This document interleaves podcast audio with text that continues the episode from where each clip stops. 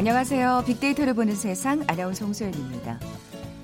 전 세계 코로나19 누적 확진자가 1,300만 명을 넘어섰다고 하는데요. 그간 우리의 행복 지수는 어떻게 변화됐을까요? 행복연구센터에서 데이터를 바탕으로 코로나가 바꾼 한국인 행복 지도를 조사했는데요. 50대 이상 중년층보다 청년이 남자보다 여자가 더 불행해한다는 결과가 나왔습니다. 이렇게 즐거움이 줄고 있는 상황에서 그렇다면 행복은 과연 어디에서 느꼈을까요? 관계와 먹는 것이었습니다. 만남의 빈도는 줄었지만 친밀한 사람들과의 관계는 더 깊어졌고요. 그때 느끼는 행복감도 더 커진 거죠. 그러니까 가까운 사람들과 맛있는 걸 먹으면서 지루한 시간을 버텨낼 수 있었던 겁니다. 코로나19 시대의 행복, 불필요한 일이 많았던 그간의 삶에서 그걸 또 줄이는 게 행복의 비결일 수 있다는 조언이 덧붙여졌는데요. 자, 오늘 코로나 시대 내 인생의 행복지도 한번 점검해 보시면 어떨까요? 세계적인 큰 위기는 출산율에도 영향을 미쳐 왔는데요. 코로나19는 과연 어떨까요? 잠시 후 통통 튀는 통계 빅데이터와 통하다 시간을 자세히 살펴볼 거고요. 앞서 남북 공감 빅데이터로 말하다 시간도 마련되어 있습니다. KBS 제 라디오 빅데이터를 보는 세상 먼저 빅퀴즈 풀고 갈까요? 오늘 출산율과 관련된 얘기 나눠볼 텐데 전쟁 후 출산율이 급격하게 증가하는 시기가 있었죠. 요때 태어난 세대를 부르는 말이 있습니다. 미국에서는 제2차 세계대전 후부터 1960년대에 걸쳐서 태어난 세대를 뜻하고요. 우리나라에서는 전후 세대, 특히 1955년에서 1963년에 태어난 세대를 이렇게 부르죠. 은퇴를 맞이한 우리나라의 2세대. 과거와는 다르게 적극적으로 자아를 실현하는 신중년층으로 부상하고 있는데요. 뭐라고 부를까요? 보기 드립니다. 1번 X세대, 2번 Z세대, 3번 밀레니얼 세대, 4번 베이비 부머 세대. 오늘 당첨되신 두 분께 커피와 도넛 모바일 쿠폰 드립니다. 휴대전화 문자 메시지 지역번호 없이 샵 9730, 샵 9730. 짧은 글은 50원, 긴 글은 100원의 정보 이용료가 부과됩니다.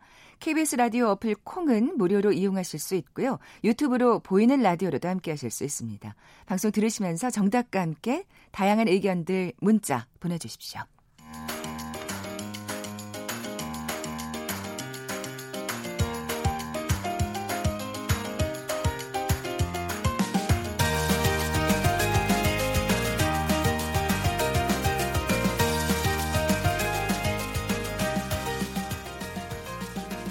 북한 관련 이슈들을 알기 쉽게 풀어보는 시간이죠. 남북 공감 빅데이터로 말하다. KBS 보도국의 김정환 기자 나와 계세요. 안녕하세요. 네, 안녕하세요. 네.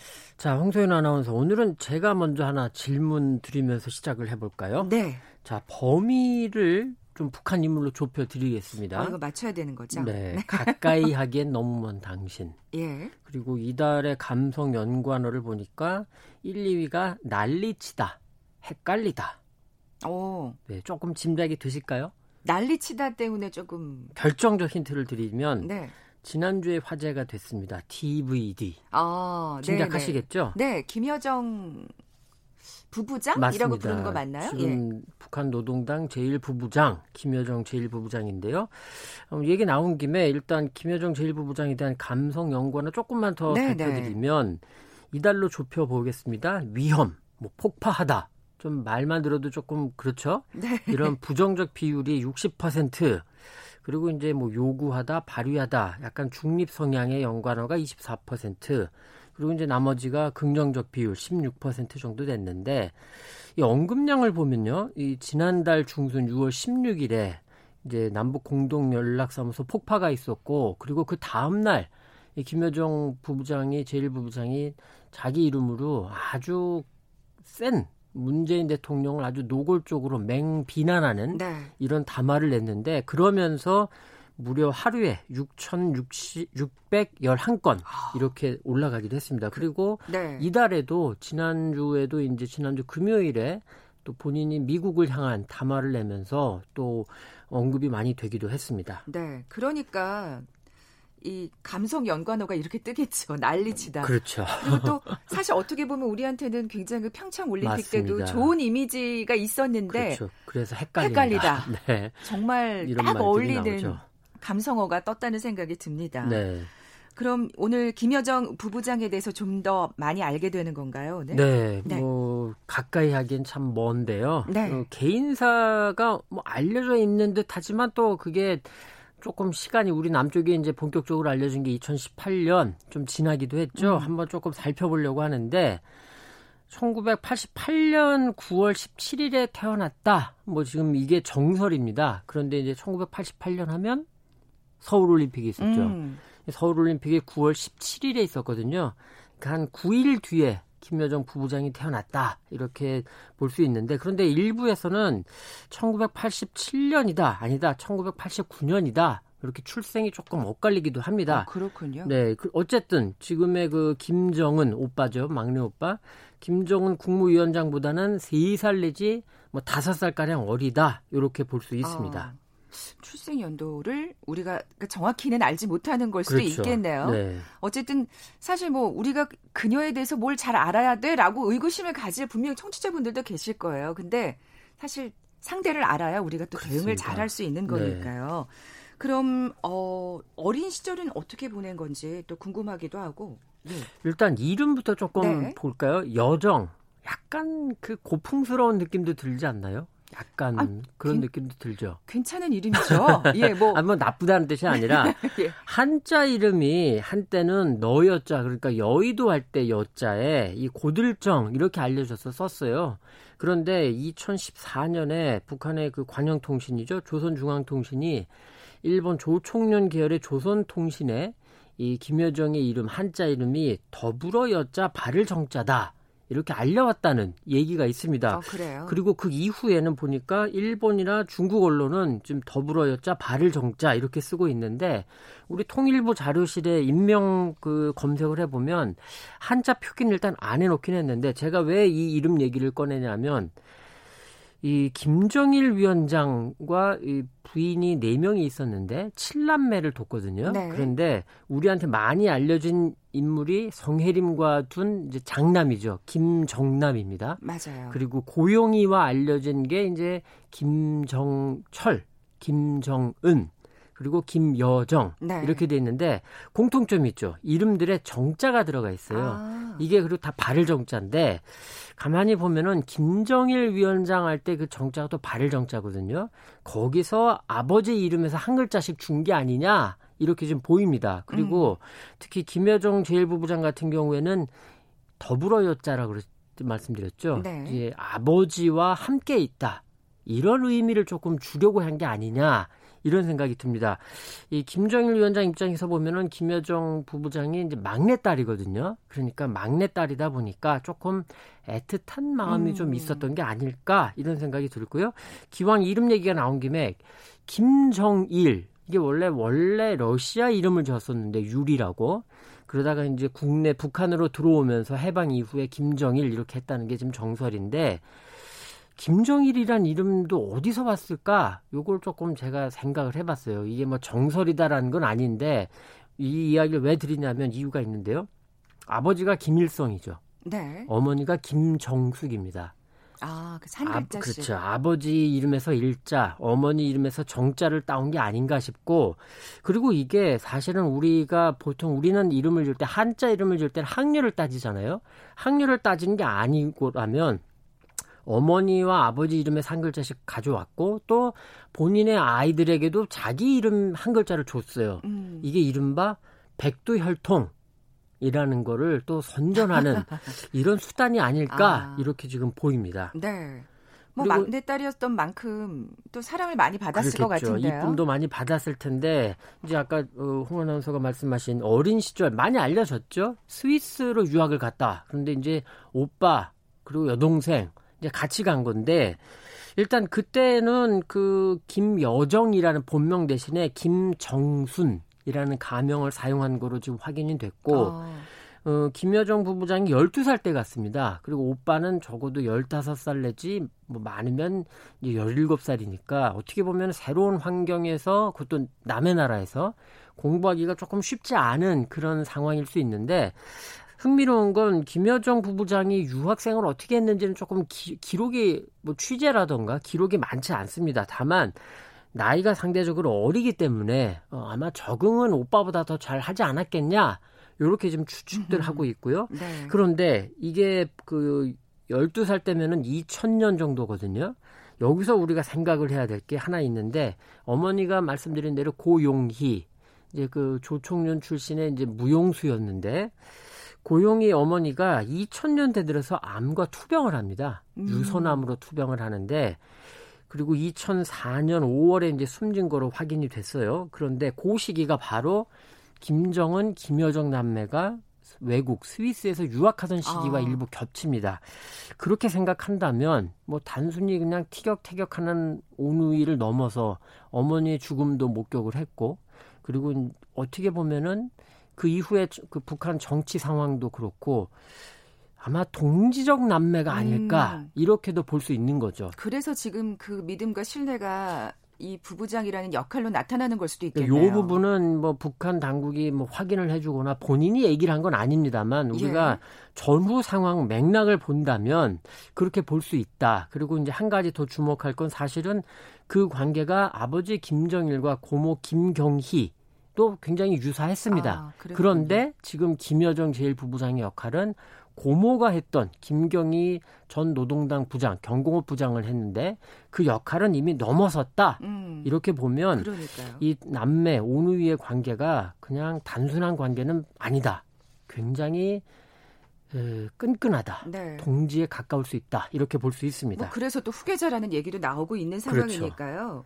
그녀 자신의 가족 관계는 알려진 게 있나요? 일단 남편과 관련해서는 세 가지 정도의 이야기가 있었습니다. 네. 먼저 처음에 나왔던 거는 이제 최종의 지금 이제 2인자 뭐 지금 또 이제 김여정 부부장 때문에 뭐 쏙 들어가긴 했습니다만 최종의 그의 차남과 결혼한 거 아니냐 이런 얘기가 있었고요. 네. 또 이런 게 또 있었습니다. 그 국정원에서는 김여정의 남편이 김일성 대학 동기일 거다. 무슨 말씀이냐면 김여정이 스위스 유학 마치고 돌아와서 김일성 종합대학에서 물리학을 배웠다. 지금 학력엔 이렇게 돼 있거든요. 그러면서 그때 안 동기일 거다 이렇게 추정을 하는데 반면에 탈북자 일부 탈북자 단체는 흑수저다.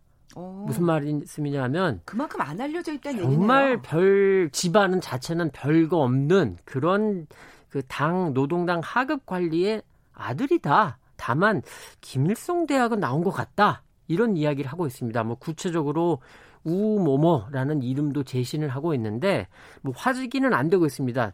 다만 이 남편이 뭐 노동당의 과장급 간부다 혹은 더 나아가서는 군내 요직을 맡고 있는 거 아니냐 이런 관측도 일부 있습니다. 음. 그리고 기억하시는지 모르겠습니다만 2018년 우리 남쪽에 왔을 때 약간 배가 조금 나온 거 아니냐 이런 얘기들이 있었죠. 그래서 임신한 거 아니냐 이런 말이 있었습니다. 근데 이미 2015년에 당시에 국정원이 이제 국회 정보위에 보고를 했는데 첫 번째 아이를 출산한 것 같다. 이런 음. 보고가 2015년에 있었고 2018년에 만약에 임신한 게 사실이라면 그리고 이제 그 뒤에 비공식적으로 나오는 얘기는 임신한 거 맞다 이런 얘기가 있었는데요.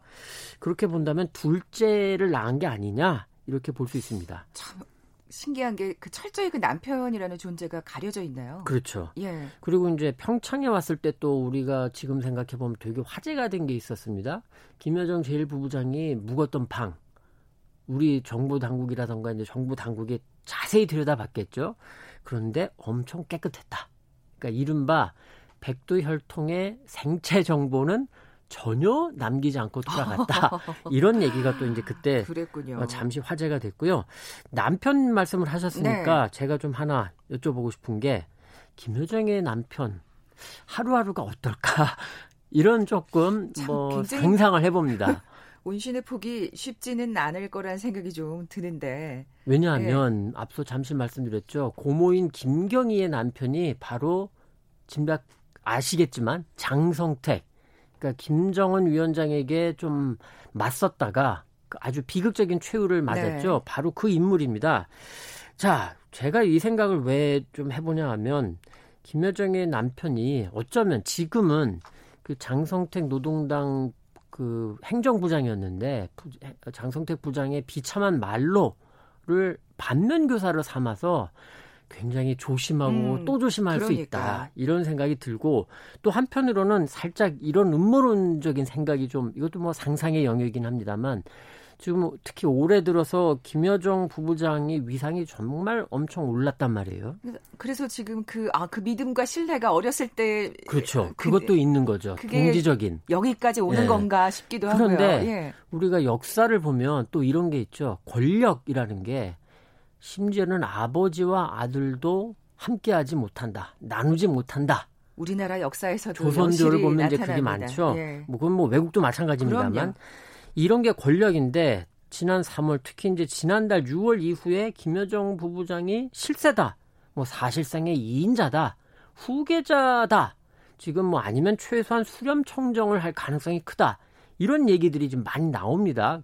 그 전후 맥락을 봐도 그렇게 김여정 6월에 이제 남쪽 우리를 향해서 쏟아부었던 그 담화를 뭐 노동신문과 조선중앙방송과 TV에서 다 대내적으로 북한 주민들이 다 알 수 있게 했고 자 이렇게 보면 김여정 부부장의 이제 위상은 분명히 이전보다 올라간 게 맞는데 그런데 이제 건강이란 게 또 참 알 수 없는 게 건강 아니겠어요? 네. 그래서 만에 하나 김정은 위원장의 몸에 좀 이상이 있다면 그래서 김정은 위원장에게서 김여정 제1부부장에게 권력이 이동한다면 그런 시점이 됐을 때 사람은 참 다 몰라도 이 권력이 어떻게 이동하는지는 굉장히 돈과 권력의 이동에 대해서는 굉장히 다들 예민하잖아요.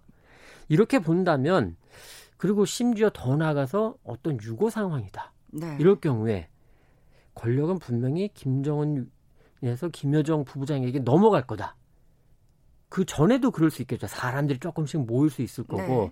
그거는 이제 김정일 위원장이 살아 있을 때도 장성택 부장에게 주변에 많은 사람들이 모였었단 말이에요. 파당을 이뤘는데 이렇게 될 경우에 김여정에게도 권력 집중 현상이 보이고 사람들이 모일 때그 남편이 과연 또 어떤 입장, 어떤 음. 움직임이 갈까? 요것도 좀 재밌는 부분이 되지 않을까? 이런 생각이 들고요.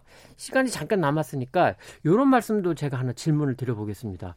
탈북민들이 남쪽에 와서 공통적으로 하는 얘기 중에 하나가 북한은 남쪽보다 정말 이루 말할 수 없이 남성 중심적이다. 네, 가부장적이다. 보수적이라는 그렇죠. 이런 얘기 많이, 하는데 네.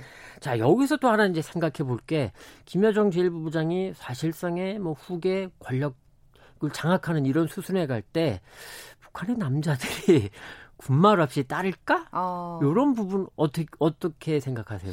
그건 또 어떻게 세뇌를 시키느냐에 달려있는 문제가 아닐까. 왜냐하면 아까도 계속 강조를 하셨습니다만 그 백두 혈통이라는 걸 그렇죠. 계속 전면에 내세우고 있잖아요. 맞습니다. 이게 김여정 부부장이 여자라고 해도 일반적인 여자와는 다르다는 그렇죠. 걸 계속 얘기하지 않을까. 예. 그러니까 일부에서는 이제 예. 그렇게 보기도 하고 예. 뭐 더군다나 김정은 위원장이 이제 권력을 그 세습한 게 2011년 12월 말이거든요.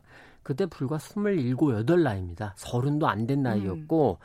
그러면서 권력층 내부에 뭔가 반발이 있었던 것 같아요. 이렇게 저렇게. 그러니까 장성택 다시 예를 말씀을 드립니다만 아주 숙청 아주 처참하게 처형을 했죠. 대대적인 숙청이 네, 있었잖아요. 숙청을 하면서 예. 공포 정치 스타일로 권력을 잡았단 말이에요. 김여정 부부장도 아마 그 당시에 그걸 다 지켜봤을 거고 그래서 김여정 부부장에게 권력이 넘어오는 시점 됐을 때 뭔가 이 움직임이 심상치 않다. 그러면 과거에 오빠가 했던 것처럼 또 그런 네. 스타일로 또 권력, 내가 권력 1인자다라는 걸 보여주려고 할 수도 있을 거고, 음. 그리고 이제 우리 홍소연 아나운서 말씀대로, 아, 이건 뭐 백두혈통해서 가져가는 게 맞지? 하면서 그냥 체념 반, 뭐 아니면 뭐 숙명처럼 받아들이는 이런 스타일도 있을 텐데, 그리고 이제 권력 엘리트 집단 내부라면 뭐 김정은 위원장도 없고 그러면 우리가 살아남으려면 그렇게 해야지 뭐 이런 게 음. 대세가 될 수는 있을 겁니다. 그런데 또 한편으로는 변수가 있는 게 이제 경제, 먹고 사는 문제라던가 그렇죠. 민심이 북쪽도 있거든요. 네, 네. 여론이라는 게 있기 때문에 일반 주민들 사이에서 어떻게 감히 여성이 라든가 이런 또 분위기가 있을 수도 있다면 그게 또 어떻게 작용할까 이런 측면도 좀 봐야 될 것 같습니다. 네. 남북 공간 빅데이터로 말하다 KBS 보도국의 김정한 기자와 함께했습니다. 고맙습니다. 네, 고맙습니다.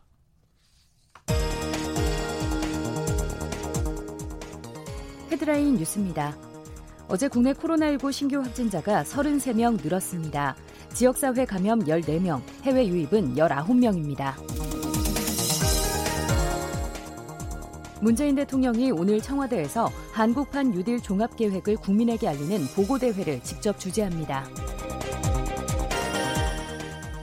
내년도 최저임금이 올해 8,590원보다 1.5% 오른 시간당 8,720원으로 결정됐습니다. 최저임금위원회 공익위원 간사인 권순원 숙명여대 교수는 최저임금 결정 과정에서 코로나19 사태에 따른 경제 위기와 저임금 노동자의 고용 유지를 가장 중요한 요소로 고려했다고 밝혔습니다. 미래통합당 김종인 비상대책위원장은 세금으로 부동산 문제를 해결할 수 없다고 강조하고 부동산 대책으로 아파트 후분양제와 청년 주택담보대출을 제안했습니다. 김현미 국토교통부 장관은 주택 증여가 매매보다 이득되지 않는 방안을 검토 중이라고 밝혔습니다. 서울시는 코로나19에 따른 제조업체의 어려움을 완화하기 위해 도시 제조업 긴급자금 지원 사업으로 약 400개 업체에 41억 원을 추가 지원하기로 했습니다. 지금까지 라디오 정보센터 조진주였습니다.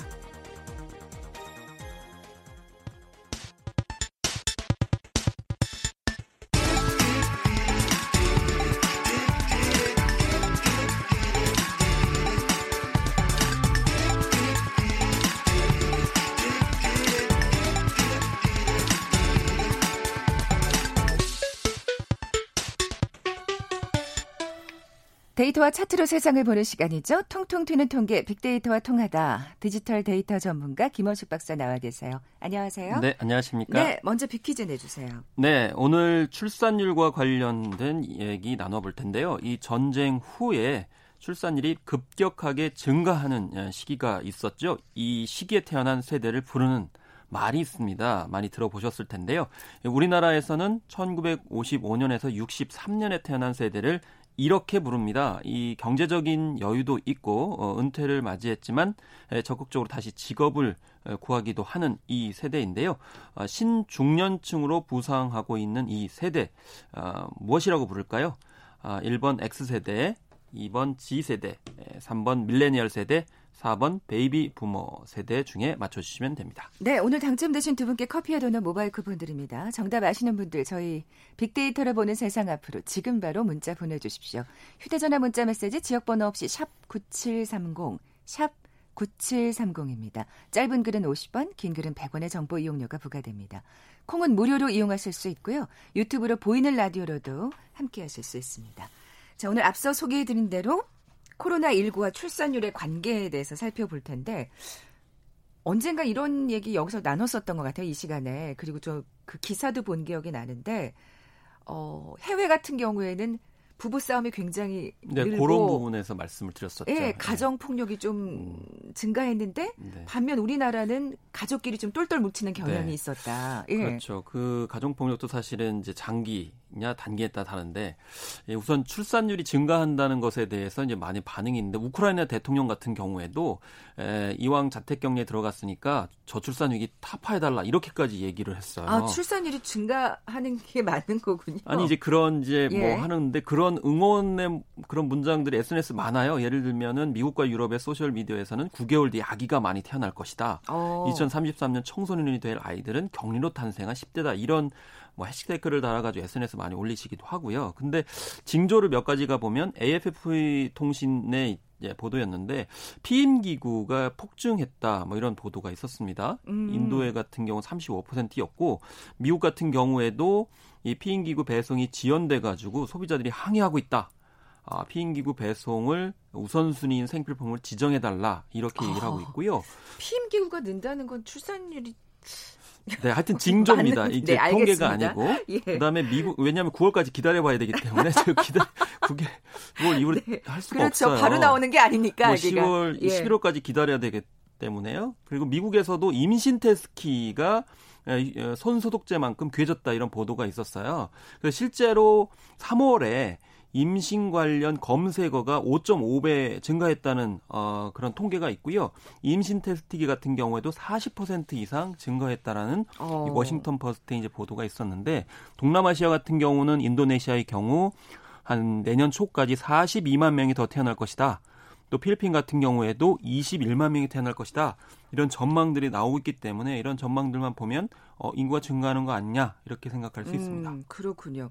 사실 우리나라 상황이 더 궁금해지긴 하는데 이게 뭐 인간뿐만이 아니라면서요. 네, 러시아의 시베리아 동물원에서는 두 달 넘게 휴업을 하니까 이집트 그럭이라든지 라마, 술록새끼 등이 새롭게 태어났다고 합니다. 팔레스타인 동물원에서도 두 달 동안 공작이라든지 타조 등 15마리의 새끼가 더 태어났다고 하는데요. 이게 방문객이 없어지니까 아, 짝짓기가 더 잘 되고 동물들이 안정적으로 앙을 스트레스를 안 받는 거죠. 스트레스를 안 받는 거죠. 그렇기 때문에 아이고. 유산을 하지 않는 환경이 벌어진 건데 이 동물들에게는 좋을 수 있는데 사실 사람의 경우에는 이게 출산율이 증가한다는 것이 반드시 좋은 일만은 아닐 수도 있기 때문에 이렇게 설왕설래하는 거죠. 그렇죠. 근데 워낙 뭐 경제가 지금 좋지 않은 상황이다 보니까 네. 반드시 뭔가 이렇게 가족들끼리 모여 있다고 해서 네. 아기를 갖겠다고 쉽게 마음을 갖지는 못할 것 같은데 네. 다른 상반된 연구 결과도 있다면서요. 그래서 실제로 이 미국 같은 경우에는 50만 어, 명이 감소할 것이다 이렇게 예측을 한 웰즐리 대학의 경제학 교수 팀의 연구 결과가 있어요. 그렇기 음. 때문에 오래 집에 머물다 보면 출산율이 높아지겠다라고 생각하는 것은 아, 이제 맞지 않다. 어떻게 보면 굉장히 단순한. 네. 그래서 사람들한테 또 물어보는 것도 가능할 수 있잖아요. 설문조사요. 그래서 어, 미국의 구트마 연구소도 보고서를 발표했는데 5월달에 2천 명의 여성에게 물어봤어요. 그랬더니 3분의 1 정도가 코로나19 때문에 출산을 늦추거나 아예 어, 계획을 어, 이제 축소하겠다 이렇게 밝혔고요. 이탈리아 같은 경우도 피렌체 대학의 연구진의 설문조사를 보니까 1만 5천 명을 대상으로 온라인 조사를 했는데 82%가 임신할 계획이 음, 이런 코로나 팬데믹 공, 어, 기간에는 없다. 그런데 이 참가자들이 적어도 1년 이상 부부 또는 커플 관계를 지속 중인 남녀였던 그런 아, 상황이었고요. 그리고 임신 계획이 있던 참가자 중에 3분의 1은 그 계획을 포기했다고 합니다. 아무래도 이 전염병 때문에 좀 공포가 강해져서 그런 모양이에요. 네, 그런 네. 점이 있고요. 그 다음에 이 이제 일부는 팬데믹을 계기로 아이를 가져야 되겠다라고 의혹이 생겼다는 분도 있었어요. 음, 음. 한12% 140명이었는데 그런데 시도한 분은 6명에 불과했다고 합니다. 그렇군요. 실상은 좀 다를 수 있다는 생각이 드는데 과거에도 비슷한 사례가 있었다고요. 그렇습니다. 2008년 세계 금융 위기가 있었잖아요. 이때라든지 2018년 독감 대유행 같은 경우에는 출산율이 감소했습니다. 아, 그리고 스페인 독감 같은 경우는 당시에 엄청나게 많은 분들이 사망을 했는데 이 2018년 미국의 출산율 같은 경우는 전년보다 9% 감소했어요. 아, 그렇기 때문에 이런 아, 이제 위기가 있었을 때 결국 출산율이 감소한 거 아니냐. 이렇게 음. 이제 생각이 들 수 있는 것이죠. 네. 이유도 어, 분석이 됐을 네, 것 같은데요. 일단은 대규모 실업 사태가 굉장히 컸습니다. 취업난이라든지 경제적 상황 아, 등을 생각을 해서 지금은 애를 낳을 때가 아니다 이렇게 응답을 한 거죠. 아까 말씀하신 것처럼 전염병에 감염이 될 상황을 우려해가지고 태아한테 미칠 영향을 음. 생각해서 임신을 안 하는 것도 있지만 경제적으로 너무 어렵기 때문에 그렇죠. 예. 직장을 잃거나 아, 이런 상황이 돼서 예, 특히나 어, 피임이라든지 기타 진료를 받기가 곤란해진 점도 영향을 미치고 있다는 거죠. 우리가 흔히 얘기하듯이 시간이 많으니 집에 있으니 애나 갖자 이런 낭만적인 생각을 할 수 없는 음. 엄혹한 경제적 상황이 아, 있다라는 것이고요. 또 집에 오래 있다 보면 이 폭력이라든지 좀 불화가 많이 생기는 네, 그런 것도 오히려. CNN이 보도했습니다. 네. 이 코로나19 사태가 단기냐 장기냐에 따라서 달라질 수 있다는 주장도 있어요? 예를 들면은 태풍이나 폭설 정전 같은 때는 단기적으로 출산율이 증가했기 때문입니다. 음. 그래서 2010년에 미국에서 예, 눈보라 폭풍이 쳤는데 이때 11월 달에 눈보라 아기들이라고 해서 어 이제 블리자드 베이비 붐이 일어나서 실제로 아기들이 많이 태어났고요. 2013년에도 허리케인이 불어 가지고 아기들이 많이 태어났습니다. 그리고 1995년에 오클라호마 아, 폭탄 테러라든지 2001년 9.11 테러 이후에도 예, 출산이 좀 많이 늘어났거든요. 근데 뭐 굉장히 많은 피해를 주는 뭐 폭염이라든지 기아라든지 대규모 전염병이 장기적으로 일어났을 경우에는 출산율이 떨어진 거죠. 근데 코로나19 사태는 이제 장기로 봐야 되지 않을까 싶거든요. 그렇기 예. 때문에 출산율이 떨어질 가능성이 높다. 그리고 그런데요, 중요한 게 뭐냐면 전쟁에 준하는 상황이 될 경우에 굉장히 많은 음, 예를 들면은 주변 친구라든지 일가 친척이라든지 아는 분들이 많이 또 희생을 당하게 되면 오히려 종족 본능이 아. 발현해가지고 아이를 더 낳을 수 있다고 합니다. 그래서 오늘 그 비키즈 정답 그 세대처럼 말이죠. 네, 예. 그런 상황이 벌어질 수 있기 때문에 결국에는 이제 얼마만큼 피해를 많이 주고 장기화되고 네. 트라우마를 많이 주느냐에 따라 가지고 출산율에 영향을 미칠 수 있다라고 볼 수 있는 거죠. 네. 어, 우리나라 상황도 사실 좀 궁금하거든요. 우리나라 예. 같은 경우에는 아직 통계가 나오지는 않았는데 앞서 이제 뭐 임신 테스트기 같은 경우도 이제 증가했다는 거 말씀드릴 수가 있었는데 어, 그게 이제 4월, 5월로 가면서 이제 뭐 줄어드는 어떤 그런 측면들이 있는데 지금 많이 이제 회자가 됐던 것은 아, 우리가 이제 흔히 아는 이제 국민 행복 카드입니다. 국민 네. 행복 카드는 임신부대 임신 출산 진료비를 지원하는 카드인데 이게 5월 달 같은 경우에는 지난해 같은 기간보다 10.5% 줄어들었어요. 그러니까 임신하신 분들이 적어졌다. 아, 4월 같은 경우는 11.1% 정도 이렇게 됐거든요. 그렇기 때문에 코로나 19 때문에 이 저출산 기조가 더 어, 심화된 거 아니냐 이런 예측이 지금 정부에서도 나오고 있는 그런 상황이어서 올해 경우에는 자칫 사망자 숫자가 출생아를 앞질러 가지고 인구가 자연 검소하는 첫 해가 될 것이다라는 이야기 나오고 있기 때문에 우리가 섣불리 네. 코로나19 때문에 뭐 집안에 많이 있어 가지고 임신이 증가한다 이렇게 볼 수는 없다는 것이 이제 그렇죠. 데이터로 나타나고 있습니다. 지금 뭔가 이게 사실 상황이 마음 편하고 행복한 상황이면 아이를 갖겠다는 생각이 들 수도 있는데 네. 사실 경제 상황도 그렇고 건강적인 측면도 그렇고 이게 안전하지 않기 때문에 네. 예 섣불리 그런 생각들은 갖지 못하시는 것 같아요. 그렇습니다. 특히 예. 여성들 같은 경우에도 이렇게 임신을 하려면 아까 이제 경제적 상황을 말씀드렸지만 이 경제적 상황이라는 게 여러 가지를 뜻하거든요. 말씀하신 심리적 안정까지도 가능하게 해주는 건데 이 여성들의 지금 상황이 그렇게 좋지가 않습니다. 음. 이 4, 5월에 여성 임시직 노동자 수가 전년 동월 대비 가장 크게 감소했기 때문에 이런 고용 불안 속에서 과연 여성들이 일하면서 임신을 할 수 있겠는가라는 생각이 좀 들고요. 그러니까 이렇게 상황이 안 좋아지면 가장 먼저 타격을 받는 게 여성들의 여성들이죠. 직업인 것 같아요. 그리고 예. 아이를 키우면서 일하는 20, 30대 여성 가운데 절반가량도 심한 스트레스를 받고 있다고 합니다. 그러니까 이게 자녀 양육하면서 직장 생활하신 분들 같은 경우 이렇게 스트레스가 굉장히 많은 그런 상황이어서 스트레스 고위험군인데요. 그러면 이런 상황 속에서는 추가 출산을 생각하기가 힘든 상황이 어, 벌어지 벌어진다는 거죠. 그래서 많은 연구 결과에서 이제 보여지듯이 스트레스가 많은 경우에는 아, 임신을 할 생각도 못할 뿐더러 임신이 잘 안 될 수 있고 유산을 그렇죠. 할수 있기 때문에 예, 코로나19 사태로 인해 가지고 여러 가지 상황이 안 좋고 있는데 만약에 출산이 장려되려고 한다 그러면 그냥 네. 애를 낳아 이런 게 되는 게 아니고 그렇죠. 경제적인 어떤 측면들의 어, 저 회복 지원들이 있어야 가능하다라는 점도 생각할 수 있고 그 경제적 지원은 고용 안전과 연장이 되기 때문에 고용 안정에 관련된 또 예산들이 근본적으로 집행이 돼야 되지 않을까 이렇게 음, 생각을 해봅니다. 사실 우리가 출산율 걱정을 참 많이 하잖아요. 특히 우리나라가 정말 출산율이 낮은 편인데 이런 뒷받침하는 대책들은 분명히 필요하겠다는 네. 생각이 들고 아까 제가 오프닝에서도 말씀드렸지만 예, 행복을 관계와 먹는 것에서 느낀다는 조사 결과가 있었거든요. 네. 친밀한 사람들과 관계를 깊게 하면서 맛있는 걸 드시길 어, 또 네. 추천을 드립니다. 그렇습니다. 통통 튀는 통계 빅데이터와 통하다 디지털 데이터 전문가 김원식 박사와 함께했습니다. 고맙습니다. 네, 감사합니다. 자 오늘 빅퀴즈 정답은 4번 베이비 부머 세대였죠. 커피와 도넛 모바일 쿠폰 받으실 두 분입니다. 4315님 그리고 저희 부부가 바로 베이비 부머 세대입니다 하시면서 정답 주신 3755님께 선물 보내드리면서 물러갑니다. 빅데이터를 보는 세상 내일 뵙죠. 고맙습니다.